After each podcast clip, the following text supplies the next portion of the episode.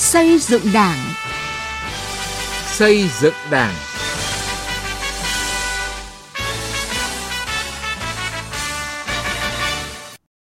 Xin kính chào quý vị và các bạn. Chương trình xây dựng Đảng hôm nay có những nội dung sau. Đề cương về văn hóa Việt Nam, văn kiện mang tầm vóc cương lĩnh đầu tiên của Đảng về văn hóa. Phát triển đảng viên ở huyện đảo Cô Tô, tỉnh Quảng Ninh – những chuyển biến tích cực trong học tập và làm theo bác ở Đảng bộ tỉnh Hà Giang. Sau đây là nội dung chi tiết. Từ nghị quyết đến cuộc sống.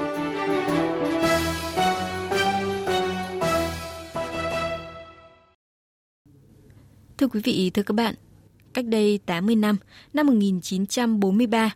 trong tình thế nước sôi lửa bỏng của cuộc cách mạng giải phóng dân tộc – bản đề cương về văn hóa Việt Nam do Tổng bí thư Trường Trinh khởi thảo ra đời.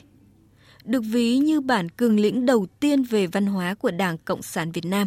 đề cương văn hóa Việt Nam là sợi chỉ đỏ xuyên suốt các văn kiện của Đảng về văn hóa văn nghệ, góp phần định hướng công cuộc xây dựng và phát triển nền văn hóa Việt Nam. Kỷ niệm 80 năm đề cương văn hóa Việt Nam 1943-2023 nhóm phóng viên Kim Thanh và Lại Hoa có bài viết Văn hóa và sức mạnh soi đường cho quốc dân đi. Mời quý vị và các bạn cùng nghe. Kính thưa về quý vị, đây chính là bản đề cương văn hóa Việt Nam do Tổng bí thư Trường Chinh soạn thảo vào năm 1943 Nhà tưởng niệm Tổng Bí thư Trường Trinh ở huyện Xuân Trường, tỉnh Nam Định, lưu giữ nhiều tư liệu quý về cuộc đời hoạt động cách mạng của Tổng Bí thư. Đặc biệt, nơi đây còn lưu giữ bản đề cương về văn hóa Việt Nam do Tổng Bí thư Trường Trinh soạn thảo và thông qua tại Hội nghị Ban Thường vụ Trung ương Đảng tháng 2 năm 1943. Năm 1943, dưới ách thống trị của thực dân Pháp, phát xít Nhật, 90% người dân mù chữ, đời sống tinh thần xã hội ngột ngạt, nhiều trí thức Việt Nam có phần hoang mang, bi quan và bế tắc. Do vậy, ngay từ khi chưa giành được chính quyền, Đảng đã xác định việc cần kíp ngay lúc này là thống nhất về nhận thức, tư tưởng định hướng và học thuật cho văn nghệ sĩ, xây dựng phong trào văn hóa cứu quốc nhằm đập tan chính sách ngu dân. Đề cương về văn hóa Việt Nam ra đời được ví như bản cương lĩnh đầu tiên về văn hóa của Đảng Cộng sản Việt Nam – Phó giáo sư tiến sĩ Nguyễn Toàn Thắng, nguyên viện trưởng Viện Văn hóa và Phát triển, Học viện Chính trị Quốc gia Hồ Chí Minh khẳng định. Đảng ta đã sớm nhận thức sâu sắc về tầm quan trọng của văn hóa con người Việt Nam. Bởi vậy cho đến năm 1943 thì Đảng đã có khát vọng về một nền văn hóa mới. Khi chúng ta giành được chính quyền thì chúng ta sẽ xây dựng một nền văn hóa mới. Đó là nền văn hóa cách mạng và chúng ta sẽ phải xây dựng nền văn hóa ấy theo ba phương châm đó là dân tộc hóa, khoa học hóa và đại chúng hóa. Và trong bản đề cương này, Đảng chúng ta cũng đã xác định mối quan hệ giữa cách mạng chính trị và cách mạng văn hóa là phải hoàn thành cách mạng văn hóa rồi mới hoàn thành được cuộc cải tạo xã hội. Theo giáo sư Phong Lê, nguyên viện trưởng Viện Văn học Viện Hàn Lâm Khoa học Xã hội Việt Nam, đề cương về văn hóa Việt Nam năm 1943 mang sứ mệnh lịch sử như sự chuẩn bị trước đêm cách mạng, khẳng định vai trò lãnh đạo không thể thay thế của Đảng với cách mạng văn hóa, để văn hóa thực sự soi đường cho quốc dân đi. Cái đề cương văn hóa năm 43 đó là cái cương lĩnh, cái văn kiện đầu tiên. Có cái đề cương đó rồi mới có sự tổ chức các cái lực lượng văn hóa. Thì chính Hồ Chí Minh đã là một cái hiền thân, một cái bản lĩnh văn hóa rất lớn. Trong cái thực tiễn cách mạng diễn ra thì phải có một cái soi đường bằng văn hóa và nó sự soi sáng về lý luận để tìm một con đường và phải có một bản lĩnh văn hóa lớn thì mới ta tìm được con đường đó.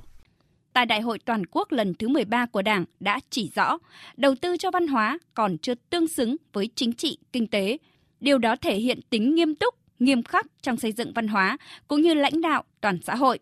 Từ Hội nghị Văn hóa Toàn quốc năm 2021, việc huy động nguồn lực để đầu tư phát triển các lĩnh vực văn hóa luôn là vấn đề được quan tâm, ban thảo để văn hóa thực sự trở thành nền tảng, động lực cho phát triển kinh tế xã hội, để văn hóa soi đường cho quốc dân đi. Phó giáo sư tiến sĩ Bùi Hoài Sơn, Ủy viên Thường trực Ủy ban Văn hóa Giáo dục của Quốc hội nhấn mạnh, nguồn lực cho văn hóa không chỉ liên quan đến tài chính mà còn là thể chế, chính sách và nguồn nhân lực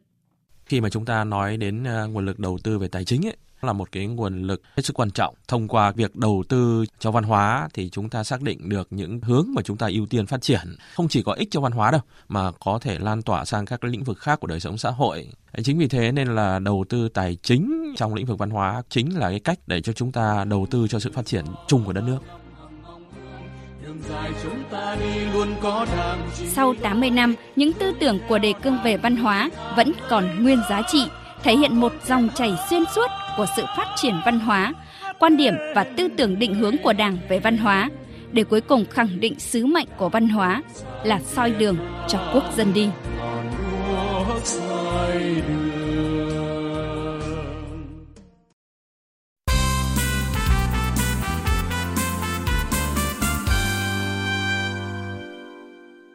Quý vị và các bạn đang nghe chương trình Xây dựng Đảng của Đài Tiếng Nói Việt Nam. Xin được chuyển sang một nội dung khác. Thưa quý vị là huyện đảo Tiền Tiêu của vùng Đông Bắc, công tác phát triển đảng viên tại Đảng bộ huyện Cô Tô, tỉnh Quảng Ninh gặp nhiều khó khăn.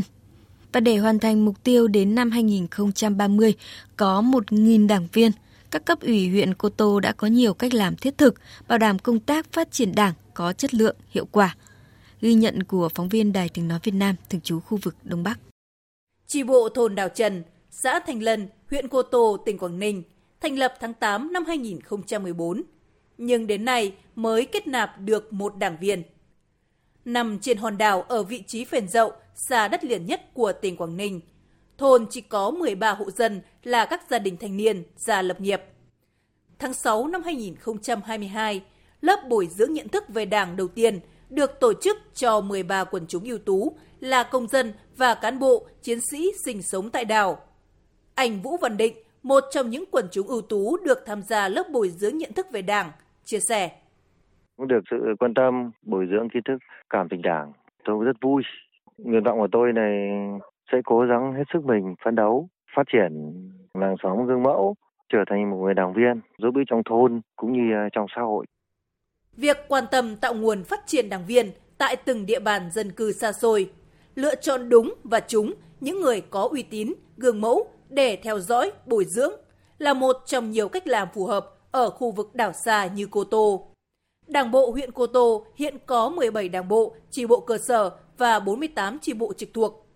Sóng gió, xa đất liền, cách trở địa lý giữa các xã đảo, thôn đảo, nên ngay cả công tác phát hiện, bồi dưỡng quần chúng ưu tú cũng có nhiều hạn chế.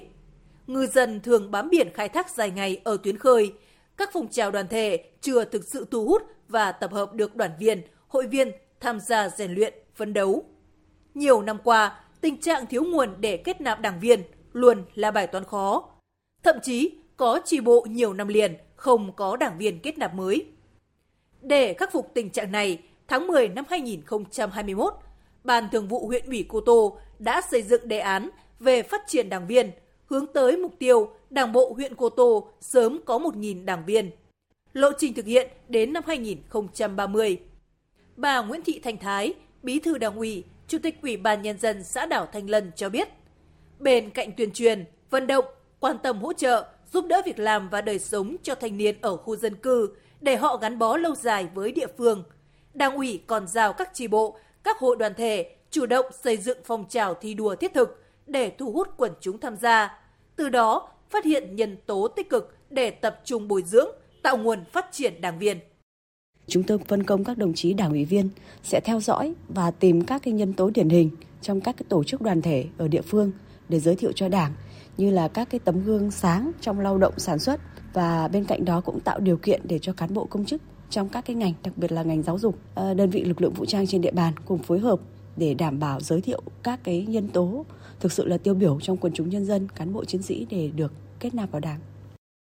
Từ khi triển khai đề án, Đảng bộ huyện Cô Tô kết nạp được 60 đảng viên mới, nâng tổng số đảng viên của Đảng bộ lên gần 670 đồng chí.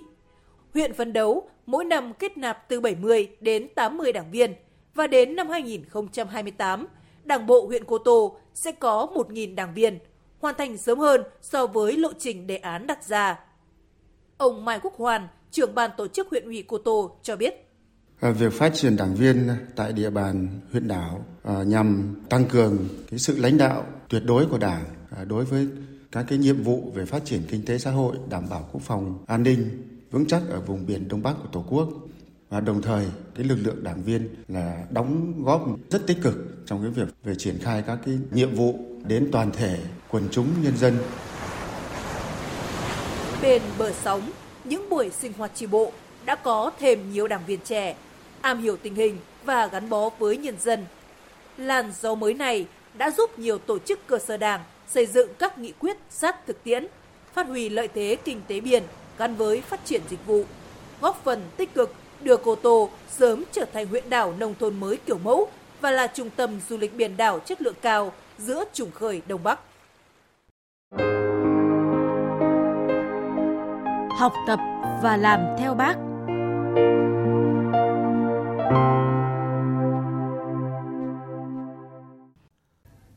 Thưa quý vị và các bạn, trong những năm qua, nhờ cụ thể hóa việc thực hiện chỉ thị số 05 về tiếp tục đẩy mạnh học tập và làm theo tấm gương đạo đức Hồ Chí Minh bằng những việc làm cụ thể, hữu ích, đã mang lại những chuyển biến tích cực trong toàn đảng bộ tỉnh Hà Giang. Cùng với đó, tỉnh tập trung đẩy mạnh tuyên truyền gương người tốt, việc tốt, các mô hình, điển hình tiên tiến trên các lĩnh vực của đời sống xã hội – nhờ đó tác động tích cực đến nhận thức và hành động của đông đảo cán bộ đảng viên và các tầng lớp nhân dân trên địa bàn tỉnh. Phóng viên Đình Hiếu có bài đề cập nội dung này. Đảng bộ thành phố Hà Giang đã lựa chọn và xây dựng phong cách làm việc gần dân sát cơ sở. Để việc học và làm theo bác trở thành thường xuyên, liên tục, Thành ủy đã chỉ đạo định hướng cho 100% các cấp ủy, tổ chức đảng, chính quyền, mặt trận tổ quốc, các đoàn thể chính trị xã hội xây dựng chương trình công tác trọng tâm,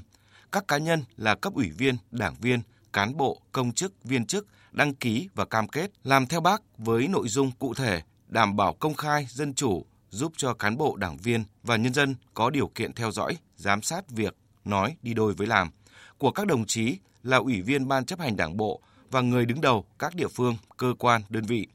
Ông Bùi Huy Hoàng, Phó Bí thư Thường trực Thành ủy Hà Giang cho biết, đội ngũ cán bộ, đảng viên thành phố đã cụ thể hóa các chỉ thị, nghị quyết của Trung ương, của tỉnh thành các phong trào cụ thể và trực tiếp bám sát cơ sở, đồng hành cùng nhân dân trong việc thực hiện các nhiệm vụ. Chúng tôi rất quan tâm đến việc phát huy vai trò nêu gương của người đứng đầu, cấp phó của người đứng đầu các cơ quan đơn vị. Đấy, đặc biệt là trong cái quá trình triển khai đến các tri bộ, các cơ quan đơn vị thì chúng tôi rất quan tâm đến cái việc mà các đảng viên, các cán bộ phải ký cam kết trên cơ sở tính chất công việc và nhiệm vụ được giao và cái cam kết đó thì sẽ là thước đo để đánh giá cái mức độ vào dịp cuối năm. Trong học tập và làm theo gương bác, nhiều cá nhân tập thể ở tỉnh Hà Giang đã sáng tạo và duy trì những hoạt động thiết thực có ý nghĩa. Điển hình như trong lĩnh vực kinh tế có mô hình chuyển đổi cơ cấu giống cây trồng, vật nuôi, phát triển dược liệu, cải tạo vườn tạp, phát triển kinh tế vườn hộ, tạo sinh kế cho người dân, tăng cường liên kết hộ, nhóm trong sản xuất kinh doanh, phát triển du lịch cộng đồng tại các huyện Yên Minh, Hoàng Su Phì, Xín Mần, Vị Xuyên, ông Hoàng Ngọc Ứng, đảng viên ở xã Đạo Đức, huyện Vị Xuyên nói. Cá nhân mỗi một đảng viên là chúng ta cần chấp hành nghiêm các chỉ thị nghị quyết cấp trên cũng như là là những người là những đảng viên là đi đầu luôn luôn là tấm gương để cho quần chúng noi theo cố gắng làm tốt tư tưởng à, phong cách đạo đức Hồ Chí Minh có được những phong trào rộng khắp và lan tỏa đó là nhờ thực hiện hiệu quả sáng tạo việc học tập và làm theo tư tưởng đạo đức phong cách Hồ Chí Minh. Tám lời Bác Hồ căn dặn Đảng bộ, nhân dân các dân tộc tỉnh Hà Giang. Công tác tuyên truyền được các cấp ủy, tổ chức đảng trên địa bàn chủ động triển khai bằng nhiều hình thức. Ông Lưu Đình Phát, Phó trưởng ban tổ chức tỉnh ủy Hà Giang khẳng định. Một trong vấn đề mà chúng tôi vẫn cho rằng là học tập và làm theo tấm gương đạo đức Hồ Chí Minh đó là phải công tâm trước hết phải đặt lợi ích của đảng của nhà nước lên trên hết và trước hết. Đấy cũng là cái nhiệm vụ của đảng viên. Cho nên vừa qua thì chúng tôi cũng ờ, đã phối hợp với ban tuyên giáo có thể nói cũng ờ, tuyên truyền rồi tổ chức tốt các cái cuộc thi về học tập và làm theo tấm gương đạo đức Hồ Chí Minh và mỗi đảng viên cũng ờ, cố gắng làm sao phấn đấu hoàn thành tốt cái nhiệm vụ công việc đảng viên ở cương vị nào ở nhiệm vụ nào thì anh phải cố gắng hoàn thành tốt ở nhiệm vụ đó. đó. Nhờ sự quan tâm lãnh đạo, chỉ đạo của các cấp ủy, tổ chức đảng từ tỉnh đến cơ sở trong học tập và làm theo tư tưởng đạo đức phong cách Hồ Chí Minh, Đảng bộ tỉnh Hà Giang đã kịp thời khắc phục những hạn chế yếu kém, góp phần xây dựng Đảng trong sạch, vững mạnh, ngăn chặn đẩy lùi tình trạng suy thoái về tư tưởng chính trị, đạo đức, lối sống, biểu hiện, tự diễn biến, tự chuyển hóa trong nội bộ, giữ gìn an ninh chính trị, trật tự an toàn xã hội ở cơ sở, vùng sâu, vùng xa, vùng biên giới. Thưa quý vị, bài viết về học tập và làm theo tấm gương đạo đức Hồ Chí Minh ở Đảng bộ tỉnh Hà Giang cũng đã kết thúc chương trình xây dựng Đảng hôm nay. Chương trình do biên tập viên Thu Thảo biên soạn. Cảm ơn quý vị và các bạn đã chú ý lắng nghe.